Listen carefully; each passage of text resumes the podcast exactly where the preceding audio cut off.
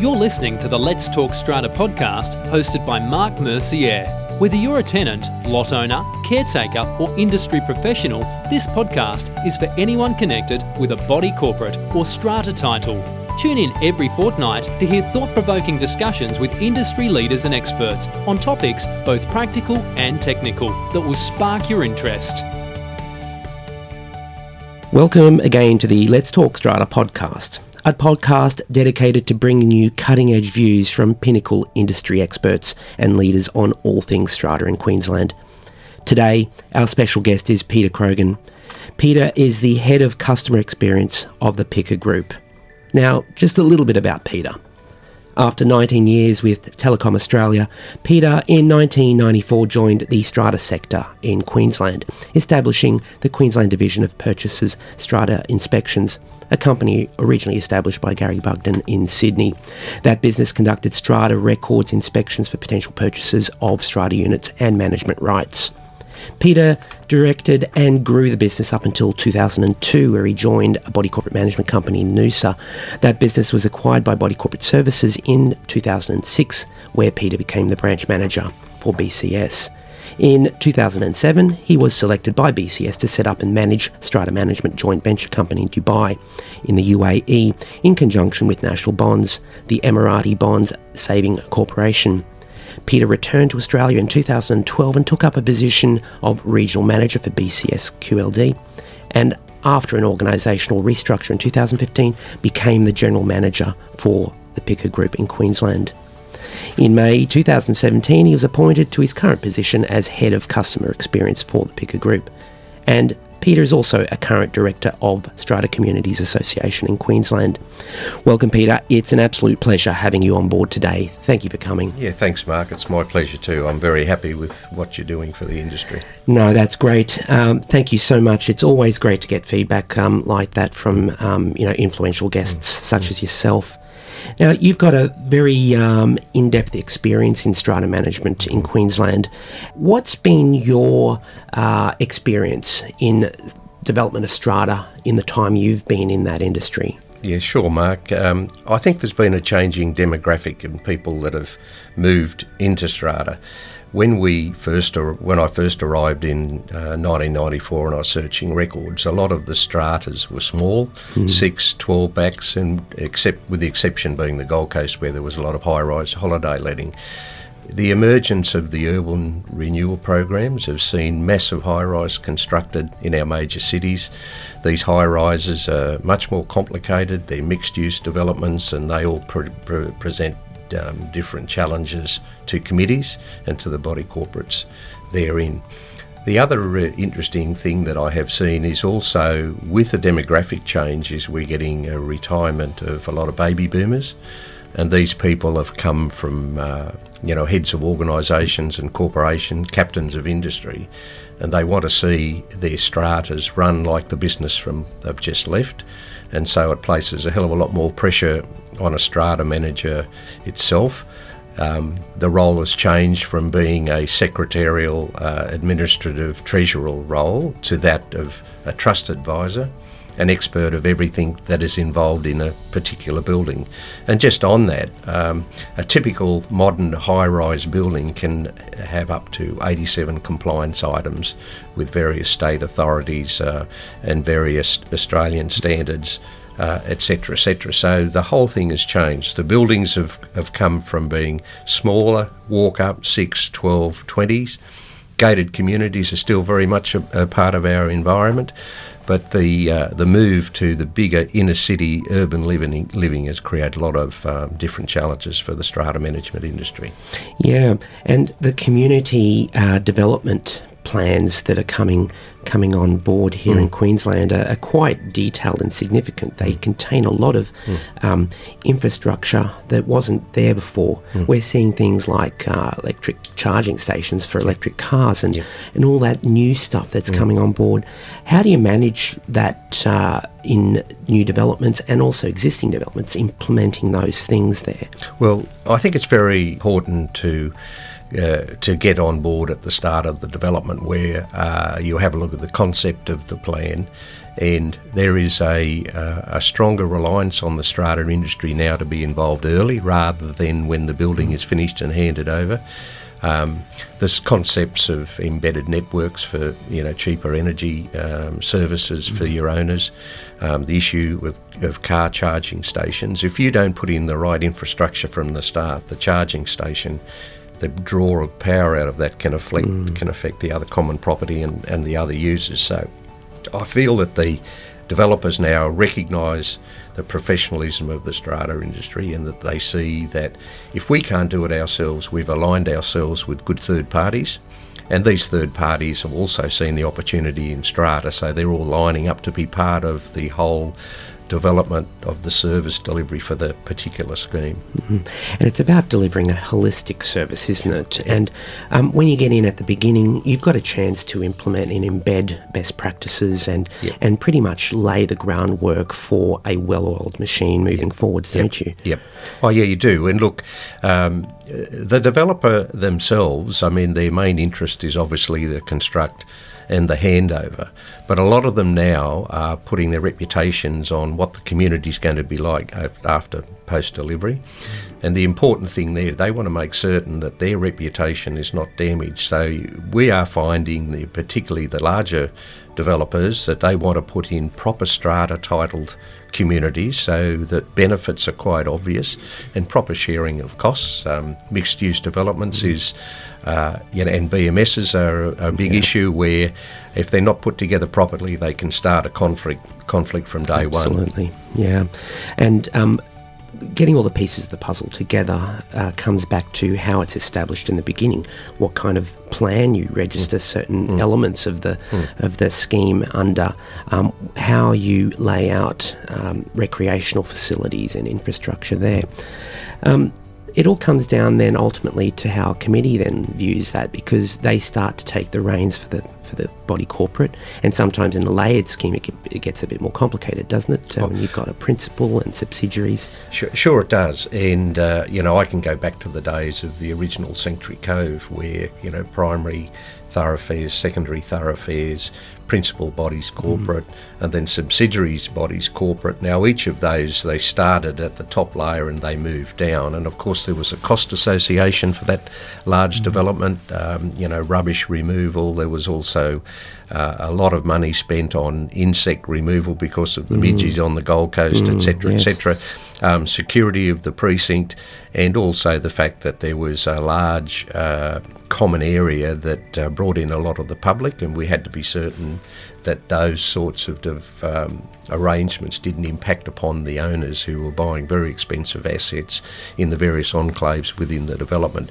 Um, I was not involved, obviously, in the startup of, of Sanctuary Cove, but I, that was the model. I think that um, uh, that gave us the heads up that if we're going to do anything like that in the future, we should really learn from the experience of uh, that large community. And then that followed on with Hope Island Yeah. as well, and there's a lot of other examples since then. Yeah, for sure.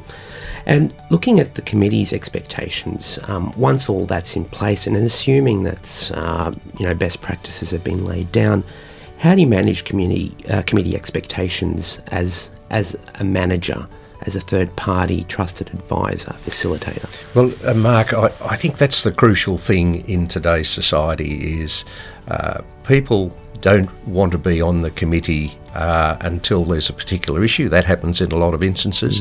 But those that are very active, they take it upon themselves to educate, you know, what what are the arrangements, say, with a with a with a BMS, what obligations are, what are the budgets, etc., etc. But there is now a stronger requirement that I think in the strata sector, the strata management companies should have education pro- programs for the committees. The commissioner's office gone has gone very much down that path. Road shows. Um, in our own company, we do client nights where we bring in experts, and uh, we're moving towards an era of committee training.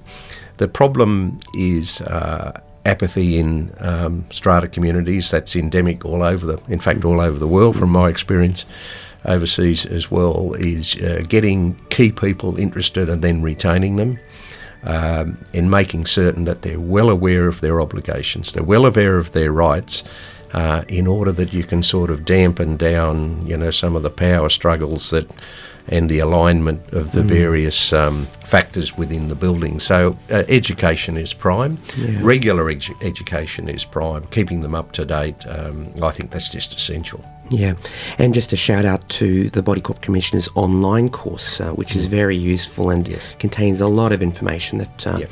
you know, committee members can tap into. Of course, um, there's a wealth of knowledge out there in communities, aren't there? Uh, there's, um, you know, you'll find engineers, accountants, sure. yeah. and um, getting them on board can be uh, quite useful for the scheme because uh, they can provide a lot of input. Yeah, well, the interesting thing about committees is you really don't know their experience until they start nominating for themselves. And if there is um, a minimum nomination or you haven't reached the maximum number, uh, you get the people that have been nominated. It's only when you get uh, more nominees than they're required uh, that's when we ask people to, you know, put in a small profile and what is their expectation of being on committees. But in most instances, you don't know the skill mix until the election has been held and you attend the first meeting, and then an issue, for instance, may come up about an embedded network, and you may put a recommendation to them. Then someone will say, "Well, I'm an electrical engineer, or I'm a project engineer," mm. and I've got experience in other sectors, um, particularly in the area of defects, building defects. Um, yeah. You just don't know. You may have a project manager with a lot of experience there that'll guide you through the process.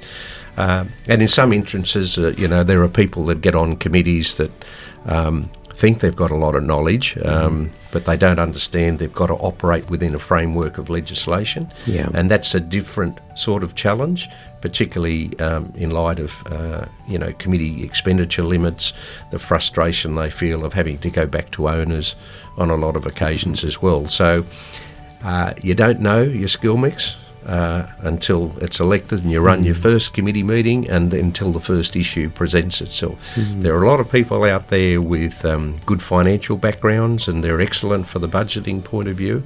Um, and that's that's essential to have, that's key to a committee. And the next key person is the chair who's no, normally the conduit between the strata manager and the committee. Um, and it's important that make them well aware of what their roles are, and then you start to work on the skill mix as the issues arise. Mm. And certainly um, a committee nomination form that almost um, invites the the nominee to or the candidate to indicate their expertise would be nice for a manager, wouldn't it? Oh, definitely, definitely. And, you know, as I mentioned previously, it's only in those situations where the secret mm. ballot, uh, there's more nominees than the required positions, mm. that's when we will ask them to, to give us a small profile uh, and to enable the owners, uh, you know, to, to pick the person best suited. Uh, the skill mix is different because um, your, your day-to-day challenges in strata. I mean, you may be in a large community. We've got a management rights issue. Um, there may be an assignment. There may be a person going for a longer term, and that sort of flags that perhaps they are ready to sell. Uh, there are problems of Airbnb. Mm. How does a strata manager assist in those sorts of situations? Yeah. Um, and then the most recent uh, problems we've had is the uh, the cladding yeah. issue, which has been introduced by the parties. Now, from all that, you work out your various skill mixes, and if you haven't got the skill mix, as I also mentioned previously, there is a large number of uh, third parties that are aligning themselves with the strata sector where you, you, it doesn't take you long to get the right advice mm. and bring them to the table. Yeah, complicated job for the body corporate manager to um, often uh, elicit the type of uh, collaboration that you need to get people onto the committee. Um, what do you do when you can't get a committee formed? Obviously, there's the administrator provisions in the legislation, but how do you enliven the interest of in the committee in the com- community rather to actually join and form the committee that's an interesting one, Mark. Um, you, mentioned, you, mentioned there are the punitive provisions of a, an administrator appointment. Mm. That usually hits them in the hip pocket nerve, and they'll say, "Okay, well, I'll do mm. it." They don't want to be paying the, you know, a double charge of a, a, body corporate management agreement, and then on top of that, you've got an administrator agreement. So that usually gets someone to the table. In a lot of instances, it's not necessary for the right reasons. It's there just to reduce the cost. Yeah. Um, you you really got to get to know your owners. And uh, one of the things that the challenges that we're finding is the time to get out and do your site visits, to meet your chairs or potential mm. chairs, potential secretaries, potential owners. Um, we do a, um, and most companies do as well, there's a welcome letter and a pack goes out and talks about the role of the committee, and we encourage people with skills to, to go on those committees. But in reality, there are a lot of occasions we just don't get nominees, mm. and you start ringing around, and you talk about the implications of of um, lack of interest. There's going to be a reduction in asset value if you're not looking after the maintenance. There'll be under provisioning if there's no proper budgeting under insurance if they don't take their responsibilities seriously.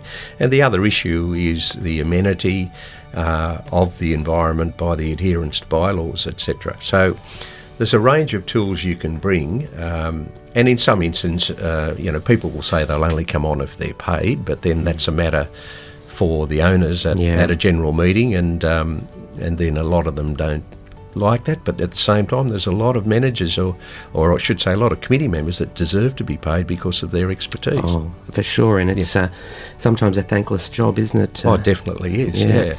So um, obviously, the administrator provisions are not ideal from a manager's yeah. perspective because you then start to take on all the responsibilities and that creates uh, potential liabilities there. It, it, also takes away the, the will of the community to exercise its rights over the scheme. Um, so, looking a little bit further to how the manager, and you're really well suited to to give that insight because you've had that experience sure. from a manager mm. perspective and also mm. from the client experience mm. perspective you really have to see it from both sides, don't you? From from the um, administration side, uh, the body corporate manager, mm. but also from the committee side. How do you reconcile the two things when they want? more out of the manager? Uh, look, there are a lot of people out there now that don't appreciate the basics, the basic uh, deliverables of a normal uh, administrative agreement. They don't understand there is confusion between a body corporate manager and a property manager. Mm. in actual fact, that confusion is so rife that some of the strata management companies are thinking about um, initiating property management as part of their service delivery mm. as well. But look, I, I think, uh, particularly in where you're, you're, going into these administrator situations, yes, we do take that risk seriously. Um, you're responsible for the, the common area, uh, you know, under the workplace and health and yeah. safety legislations. You also have got that tremendous liability in relations to insurance, any out of the compliance items that may be imposed by other state bodies. Mm. Uh, we work hard on encouraging a committee rather than taking an administrator appointment, and I think you'll find that's rather typical mm. uh, in the industry from what I've seen. Um, and in a lot of instances, if we think the risk is too great, we'll um, we'll remove our agreement. Yeah. So, how do you analyse the committee satisfaction or lot owner satisfaction? Obviously, there's a lot of touch points that come uh, with owners, yep. occupiers actually you know, impacting on, on what the committee does, um, and also interfacing with yourselves as body corporate managers. How do you how do you capture that data? Well, well, Mark, there are probably um, there's two parts to that. Is uh, the smaller committees where you have probably or the smaller buildings, smaller schemes, is you have a lesser touch point because uh, you may be only uh, contracted to do, say, uh, you know, a budget meeting and a general meeting. Um, we're encouraging our um, strata managers to do site visits, to be seen on the property, to do walkarounds, and to liaise with the committee. So then there's a trust that this person's got the interest of the building. Um, unfortunately, in my experience, uh, you know, uh, years back, there were a number of a lot of strata managers had never seen the buildings that mm. they had managed. But we're introducing a lot of technology, and it's happening throughout the industry where we're enabling number one, the customers to self service themselves through proper portals, and secondly, uh, to enable our strata managers to add more value by going out and doing those uh, site inspections, liaison, budget preparation. So there's an expectation of what mm-hmm. we're going to do for the next 12 months.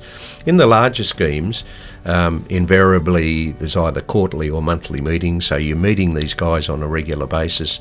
Uh, you get a feel for you know the interaction, the the relationship build up. Because uh, strata management, whilst it's uh, legislatively driven, it's all about uh, relationships with your manager and relationships with your owners. It's it's people management rather than managing the numbers and the budget. So it's very important that you get to know your committees.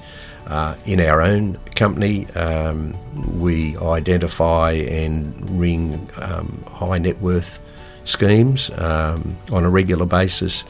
Uh, we've got a program of touching them with you know, what we call customer care calls.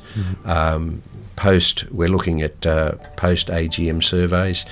Uh, we've got contact centre trials happening at the moment where you've got the automated stay on the line type survey at the end of end of your call.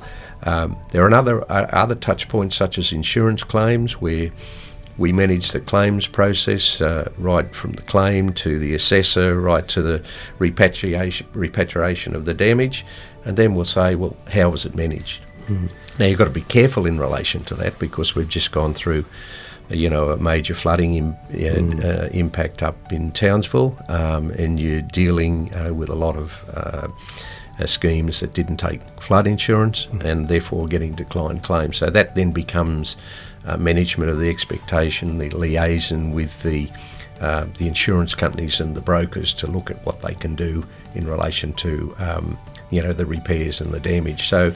Uh, I always encourage, uh, when I was a particular manager, is to have the chairman uh, on my radar on a regular basis and the treasurer. They're the two people that um, seem to be the power plays within the committee. Some other times there are factions that develop um, and you've got to remain independent. It's very hard to remain independent because you know, half of that committee or half of that faction is quite happy with your services, and the other half think that you're uh, aligning yourself too closely um, with the other side, and you've got to remain impartial as much as you can.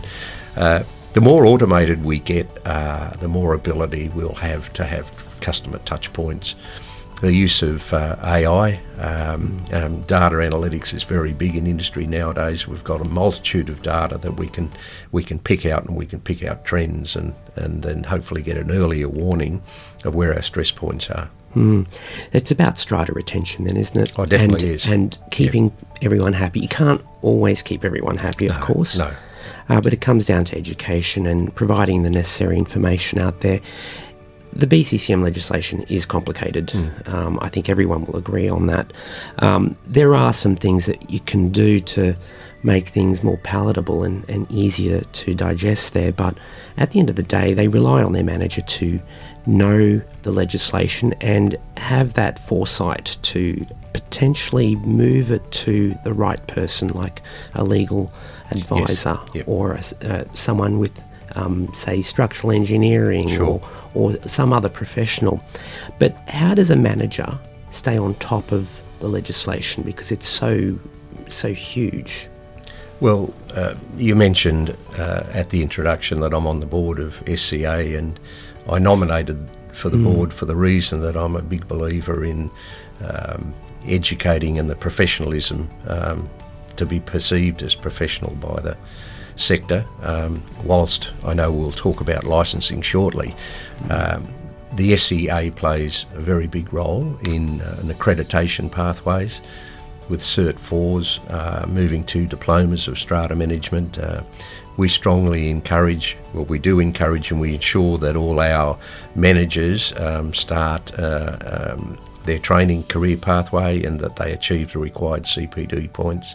We've got a lot of uh, in house training capability within our company because of the size, but uh, I see it uh, on a regular basis that those that aren't in the room attending the training are the problems in the industry. The ones that don't want to commit to uh, an industry sector, that don't want to commit to a code of behaviour, and don't want to, con- to commit to a continuing education program, they're the problems that, that give the industry a bad name. Yeah, and almost every industry that has a peak body does have that need for continuing professional development and education, mm. which is really important. Um, and of course, we've had James Nicholas from SCA, and yes. we've also had Derek Walker from RMIT yep. that deliver mm. um, very poignant yep. uh, educational services to the industry. Um, where do you see the educational pathways moving? Do you see it, um, and perhaps if we move towards that licensing topic, um, do you see it being integrated as a peak body that has teeth, perhaps? Oh, look, SCA is is uh, increasingly showing that it's got influence mm. with government. Um, you may be aware the tight timelines that uh, the um, uh, QBCC placed on the cladding, mm. uh, the intervention of um, Simon Barnard and Katrine Watson, our executive from um, SCA Queensland, the lobbying and unfortunately some media exposure through the Courier Mail um, prompted the government to be a little bit more lenient with that particular compli- compliance. But look, I, uh, that sector, the strata sector, will will not get licensing, in my opinion, in the next five or ten years. And in fact, there's no appetite in government for it. And there's no appetite because it means another government department to handle, you know, licensing uh, and also regular checks and mm. CPD and etc. etc. There seems to be a tendency by the current government that uh, they'll agree that there needs to be a minimum standard as far as education is concerned, and then an association um, with an industry body. They'll never mandate that, but that in itself is an adherence to a code of conduct and a commitment to continuing education. Mm. So, you know, way back in 1994 when I entered the sector through the Body Corporate Managers Institute of Queensland, mm. which was the first one of the first bodies, um, licensing was the number one agenda item, and it has been to the CTIQ and then SCA. And you know, after a period of 24, 25 years, we understand that uh, governments would rather go down the path of industry re- of self-regulation mm. and also. Um, you know, by compliance and commitments to training. I believe by setting a minimum educational standard for the sector, I think that's essential. Uh, but then a commitment through an industry body to commit to continuing pathway. Um, uh, career pathway accreditation is the way to go. Mm. Of course, the New South Wales experience is interesting because they've got uh, some licensing um, requirements through the fair trading mm. there. How do you find that compares to what we're doing here in Queensland? Well, well, Mark. Um, unfortunately, there's been fraud under the Department of Fair Trading licensing arrangements. Mm. So, you know, whilst there's only been, you know, a, a, small number of cases, it indicates that people do slip through the, the filters mm. and the checks and balances. Uh, we uh, our company is uh, heavily exposed to the Department of Fair Trading in New South Wales. Um, uh, we've got a head licensee. We commit to regular CPD in house training.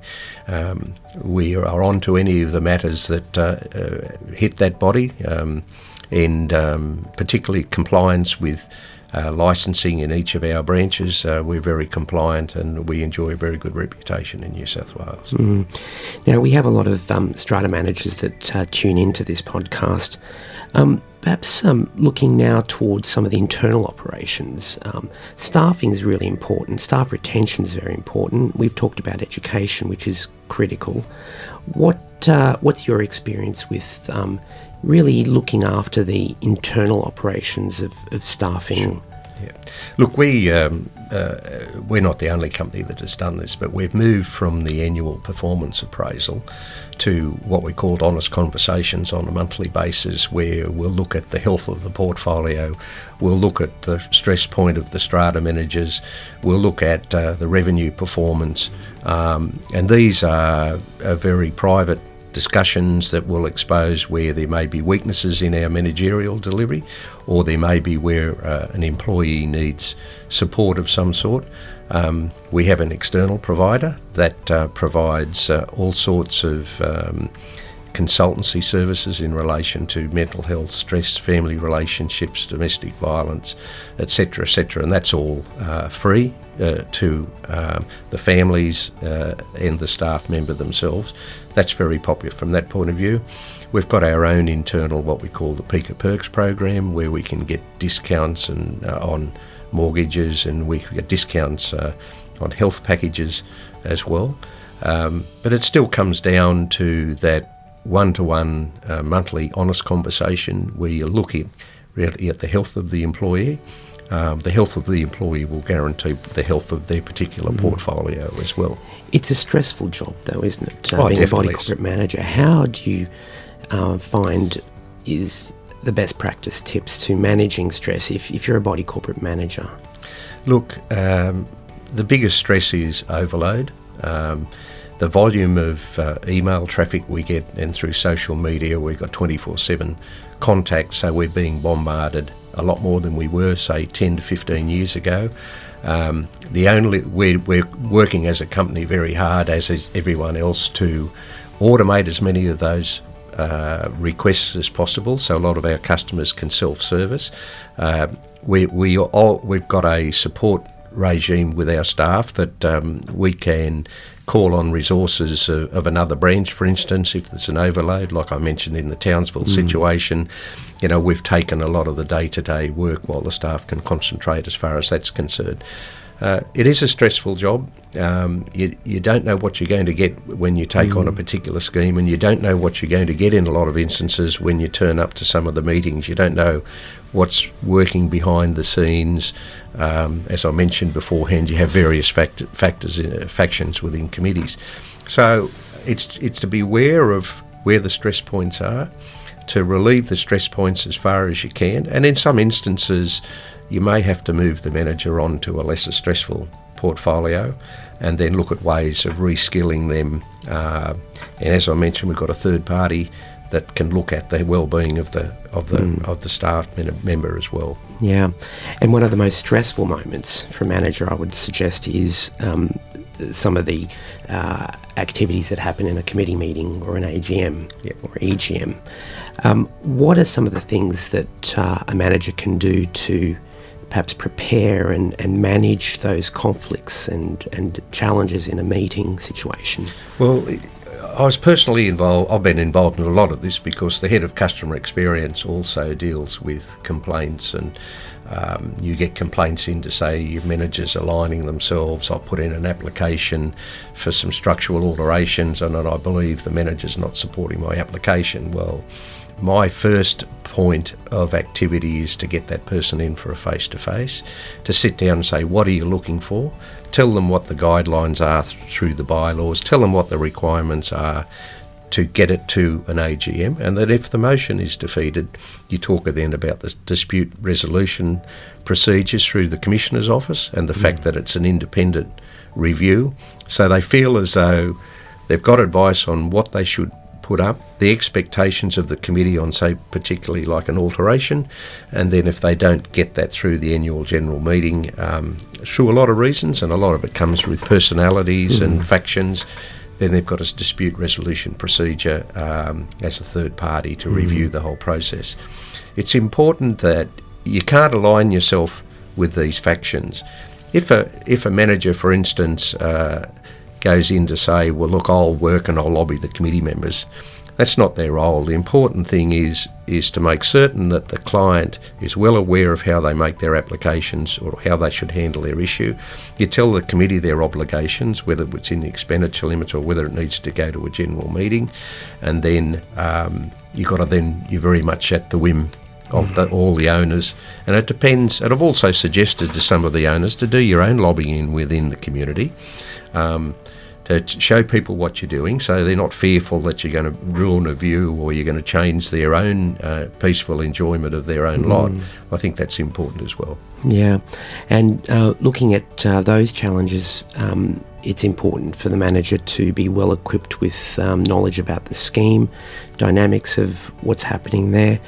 Um, what about conducting meetings generally? Um, it's a very technical thing often. Things like secret ballots and mm. committee ballots mm. um, can get very technical. Um, what are some of the things that the body corporate manager can arm themselves with in terms of skills? I'd like to answer that in two parts. Uh, the AGM runs to a very uh, uh, standard agenda, it's statutory motions, and you can control those meetings reasonably well. Um, if you know there's going to be discussion in relation to uh, a particular motion, um, you alert the parties that they can have two to three minutes each. Um, and each person can have their say, and then people have got a right of reply. Uh, and then once that's happened, you say, well, let's put it to a vote, and off you go. The same with um, committee meetings themselves. You can uh, talk to the chair before the meeting, and you can say to them, well, we've got a certain time scale we need to get through. These are the key items. If you feel as though we are uh, stumbling over a particular point, I'll come in and say, look, I believe there's been enough discussion on both areas. Uh, I urge you to either put it to a vote now, or let's put it aside. We'll do more investigation and come back for the next time for the for the agenda. It's very important that uh, a lot of chairs don't want to chair the meeting, so you're sitting next to them and you're handing them notes or you're nudging them to say, look, there's been enough discussion. Um, if there's going to be a poll, let's call a break. We'll do the poll calculation and we'll get back to the meeting or the secret ballot. Um, We need to have time in relation to that. We can open the meeting up for general discussion, uh, community type issues, but we can't vote formally because it's a, an AGM. Um, the other issues, particularly when an owner wants to come to a committee meeting, and, and provided they're given the statutory 24 hours notice to the secretary that they want to attend, you make them aware that the chairman will make the decision as to whether or not they can speak, uh, and they've got to adhere to that. Otherwise, they'll be asked to leave the meeting. So you make the all the parties aware of what their rights and obligations are, but at times. You know, you have to sit in there and say, "Well, look, I'm sorry, but I've heard both sides of the argument. There's been a lot of discussion. Let's bring it to a vote. If it gets defeated, there are other avenues, and we can we can defer this or talk at another stage.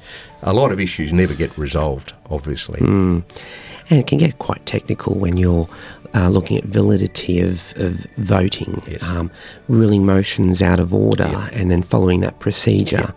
Uh, and then managing um, any disputes or um, issues to do with any ballots, um, and then counting them. And then if you get equal votes, say on on a committee um, uh, ballot, then um, you know, ruling on, on how you will best uh, meet that uh, difficulty. Well, that's right. There needs to be an agreement, and in some cases, it comes to a toss of a coin. It does, doesn't it? and it, it, if the meeting's happy with the way it's going to be resolved, that's fine, because we understand the chairman's got no um, uh, additional voting rights. Uh, a lot of occasions, uh, a lot of those motions are just declared lost. They're, you know, two for, two against, so it's lost. And so you, you cannot move on from there. In some instances, people may say, well, look, let's let's do it by a toss of a coin. And I've seen commissioner's orders where he's validated that arrangement as well. And absolutely. And in fact, I've had personal experience where um, I've actually used an app to toss the coin. Um, so that's out there. The technology's there for it uh, if you don't have a coin in your pocket. What did you throw the phone up? Was it the back or the front? Excuse my ignorance of that method. It- it's interesting. Uh, you can download a, an app that will actually um, flip a coin and Oh, and give you the heads or tails. Um, it's amazing. Uh, so yes, technology is important, and if we go on to that, um, technology is taking over a lot of industries, but for the strata industry, we're still paper bound, aren't we? Definitely, definitely, we are. A lot of the the industry or the software providers um, are out there pro- producing their own vote voting online tools, um, which are excellent. Um, there are meeting management packages that'll do agendas and do your minutes. It'll populate your database with your levies and your uh, committee members. Um, so that's done autom- automatically. Um, and particularly when you come to a poll, it'll do those calculations for you as well. Uh, a lot of those, uh, w- in our own particular company, we're moving to uh, you know a cloud-based, and part of that was an automated management system, um, because there's a hell of a lot of paperwork in the old days that needed to be generated, and uh, and then that causes an argument because your costs go up because of the does. disbursements and you know some meetings where you've got say an engineering report you might have an assignment of management rights and you know various reports, you can spend up to you know ten thousand dollars on disbursements.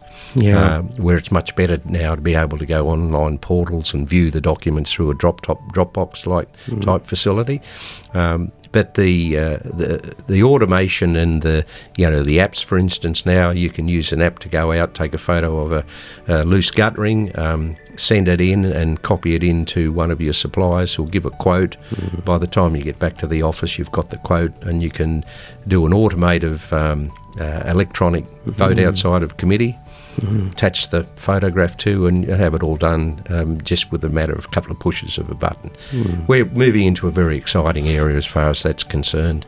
Um, the governments or, or the, ind- the legislators are taking a while to catch up with a lot of that, but I think uh, I know with this uh, property law review we're currently going through at the moment, you know, whilst the big issues of lot entitlements have been put to bed, thank God, um, Yes. and the other big issue of uh, you know, extinguishment of a scheme, they're going to have a massive impact going there. But are they recognising the need for a, uh, a lot more electronic participation by owners? Mm. Particularly for meeting notices, they can go up to 150, 200 pages Definitely. sometimes. Yep. Um, and certainly when I'm looking at, uh, with a keen eye on the legislative reforms, and we'll certainly be looking at a second edition of Body Corporate Law in Queensland uh, textbook for that. Um, but there's a lot of lobbying that uh, different uh, groups, uh, peak body groups, are, are doing to meet the interests of their own stakeholders. What about for managers? What would you see as a great result for managers in terms of law reform? Well, uh, I I believe you know the old chestnut of lot entitlement caused a lot of stress Yeah. within our communities because there are never uh, win-win situa- situations. So that that's been put to bed. Now that caused a lot of grief in the earlier days, as far as that was concerned. Um, less paperwork. Move to electronic interactions is going to be much better for, for us as far as we're concerned.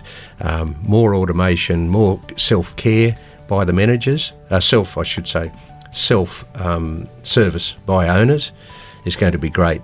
Um, you know, some of the um, you know the old procedures about uh, distri- distribution of uh, you know the minutes of a vote outside of a committee, for instance. I mean, it's it's unnecessary. If you have a portal, you can just put it on. That's right. And, and once it's posted, it's deemed that it's been distributed. I think they're very important provisions that Yeah. have come along. Um, but unfortunately, you know, the managers, uh, we lobby very hard from the point of view of SCA as to the improvements we like to see. Um, but you know, I don't think that we, um, you know, we have a lot more to offer other than electronic delivery, um, the reduction of red tape, and the requirements for distributions of, of minutes, etc., etc. Um, you know, voting rights of owners. Um, you know, I think that that's quite fine. Um, the rights of tenants um, was taken care of in the New South Wales legislation. It hasn't been addressed in Queensland. We've got to recognise that there are a lot of people now have, ch- have chosen to be renters rather than purchasers, having their, their say within the runs of their community, or because a lot of the times they're the ones that might take out the bins, look after the common area themselves because they have pride, whereas a lot of the investors. Um, you know, they may leave it to the tenant to look after it, but the tenants under Queensland legislation have got very little rights whatsoever. And strata managers are a very important cog in the strata machine. Um, but often, when it comes down to appointment of a manager, it comes down to cost. How do you manage that aspect of things? Because typically in Queensland, um, usually managers will charge on a per lot basis. Uh, per lot per annum, and then you multiply that through by the number of lots. How do you manage that aspect of costing uh, the service for what the committee wants? And that harps back to our issue about managing um, expectations of owners for what they're paying. And my experience certainly is that um, uh, body corporate managers' role is very undervalued in Queensland. Definitely, definitely. Look, it does come to, um, you know, the price seems to be the number one consideration. There are a lot of very astute committees out there that do a comparison of the various uh, contenders for the body corporate administration agreements. There is, in high volume areas of competition, there's a real race on keeping that management fee per lot down. Mm. There is uh, a, uh, seems to be a move to more bundled disbursements, fixed cost type operation. But the real value um, as a trusted advisor is through the Schedule B, where there's a whole range of activities which are outside your normal 20 odd um, listed duties in the Schedule A of your agreements. You've got to make the uh, committees aware, and I think I mentioned that at the start. Is if you meet on site and you tell them, well, this is the standard arrangement, what we do for you. If you want us to project manage a, a painting project, or you want us to to handle, um, you know, upgrading your sinking fund forecast or insurance evaluations, a lot of that, yes, we can do within our normal charges. However, if, um, for instance, during you know a large insurance claim, we've got to coordinate assessors and builders and do site visits and let owners know, well, you know, we make them understand that this comes at additional cost. But if you set the expectation at the budget committee uh, level by going on site, agreeing what you're going to do within a particular development for that year, and just put a a small uh, provision in there for Schedule B activity, mm. then they know that you're going to be charging for it. You must always seek approval before mm. you initiate a Schedule B charge mm. and explain exactly why it is a Schedule B charge. Um, the cladding is a perfect uh, example of that. Um, the first part of that cladding uh, certification was to actually get the certificate of classification to determine whether or not that, that particular building was mm. caught by the legislation. So you know you had to go off and seek certificates of classification, and uh, you know that's an additional duty. Yeah. Um, so there's a lot of instances. Uh, uh, it does come down to price initially, but also I think it's important to promote the strength of your company, the resources you've got available within your company, the team approach to managing the scheme rather than a single strata manager managing the scheme. I think that's essential. Mm. That uh, if the strata manager is not available, there's always someone that they can be in contact with to handle their particular matter. Um, I mentioned earlier the high volumes of emails and phone calls. Um, that is the most crucial crucial sector in managing a scheme. If you don't get back, don't answer your phone, and you don't get back and reply to your emails, they're feeling unloved. And in this current 24 7 social media environment we're in, um, and often some instances they'll send you an email at 11 o'clock at night mm-hmm. and 8 o'clock in the morning and want to know why they haven't got a reply. One of the things that we've equipped our managers with is uh, Surface Pros. Uh, and connectability to our network 24 7. Mm-hmm. Whilst we don't expect them to work 24 7, there are instances where someone will get have a look at their phone. Well, yeah, I can fix that, and they'll do that on the weekend. Now, as I said, we you've got to look after the well-being of the employees. Um, they've got a certain bandwidth where they want to work, but if a manager also wants to start out at a site, he doesn't have to come into the office environment to log on. He can go out there, mm. immediately log into his environment and to his database on site. Mm. Yeah, and um, that's that's important uh, because now technology makes things a lot more immediate, doesn't it? Um, what are the future trends and directions in strata management then, from the way you see it, from your perspective? Uh, it's interesting. Uh, I mentioned that when I first started in the industry, the demographics were different, the expectations were different. There wasn't there wasn't the social media, and therefore there wasn't the immediacy of their needs. Now we've moved into a different environment. We've got improved technology.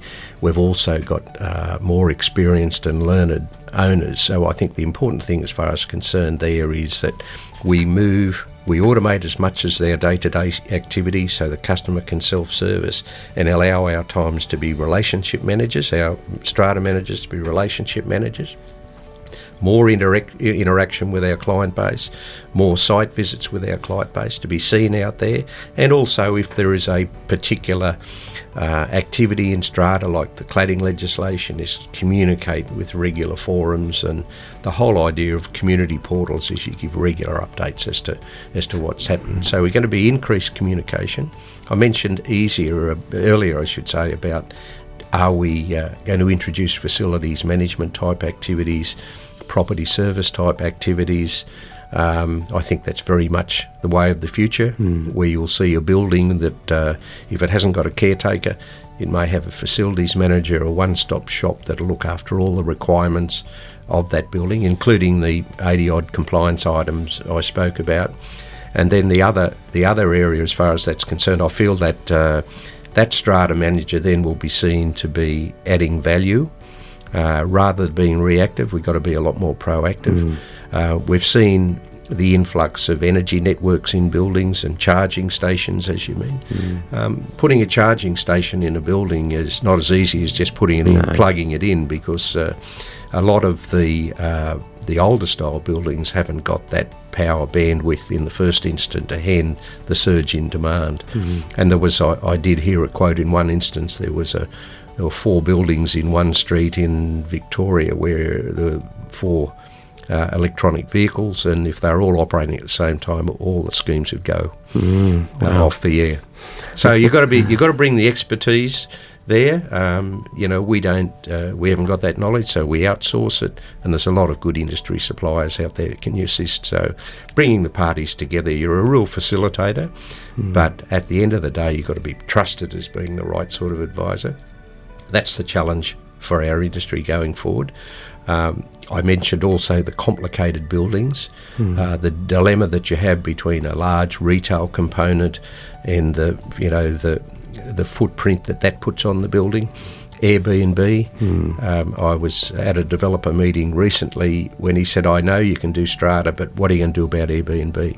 And unfortunately, as you know, there's a lot of restrictions with Airbnb. You can probably you can enunciate through your bylaws conditions of Airbnb, but you can't prevent it under You the current legislation. You can't restrict it. So you know there are challenges, and, and who knows what we're going to get in the future. I mean, there's um, we saw what the uh, scuba up on the you know with Uber going underground Yeah. and um, buildings now being built with less car parks and just having uh, access to Uber credits. Um, interesting. You're having uh, rooftop gardens, community gardens. There's a couple of developers out there now that are. There's a lineup of people who want to get into a sustainable type product. There's a lot of pressures on sustainability as well. Where um, we're putting a big effort into our sustainability uh, capability by partnering with the right sort of people. And as I mentioned, if we haven't got it, we bring those parties to the table. Interesting about car parking. You're seeing a lot overseas, uh, very technological ways Yeah. to manage car parking there, stacking them and revolving them and all that kind of stuff. An interesting time for strata, uh, certainly in light of the law reforms that we're going to be seeing perhaps in the next 18 months. And I think uh, the industry uh, gains a lot from your very insightful uh, discussion this morning. Um, thank you so much for coming, Peter. It's been a great pleasure. Thank you very much, Mark. That's it. Thanks for listening to another episode of the Let's Talk Strata podcast. For your fortnightly dose of strata insights, stimulating discussion with leading strata professionals, and to catch up on previous episodes, subscribe to the podcast through letstalkstrata.com.au.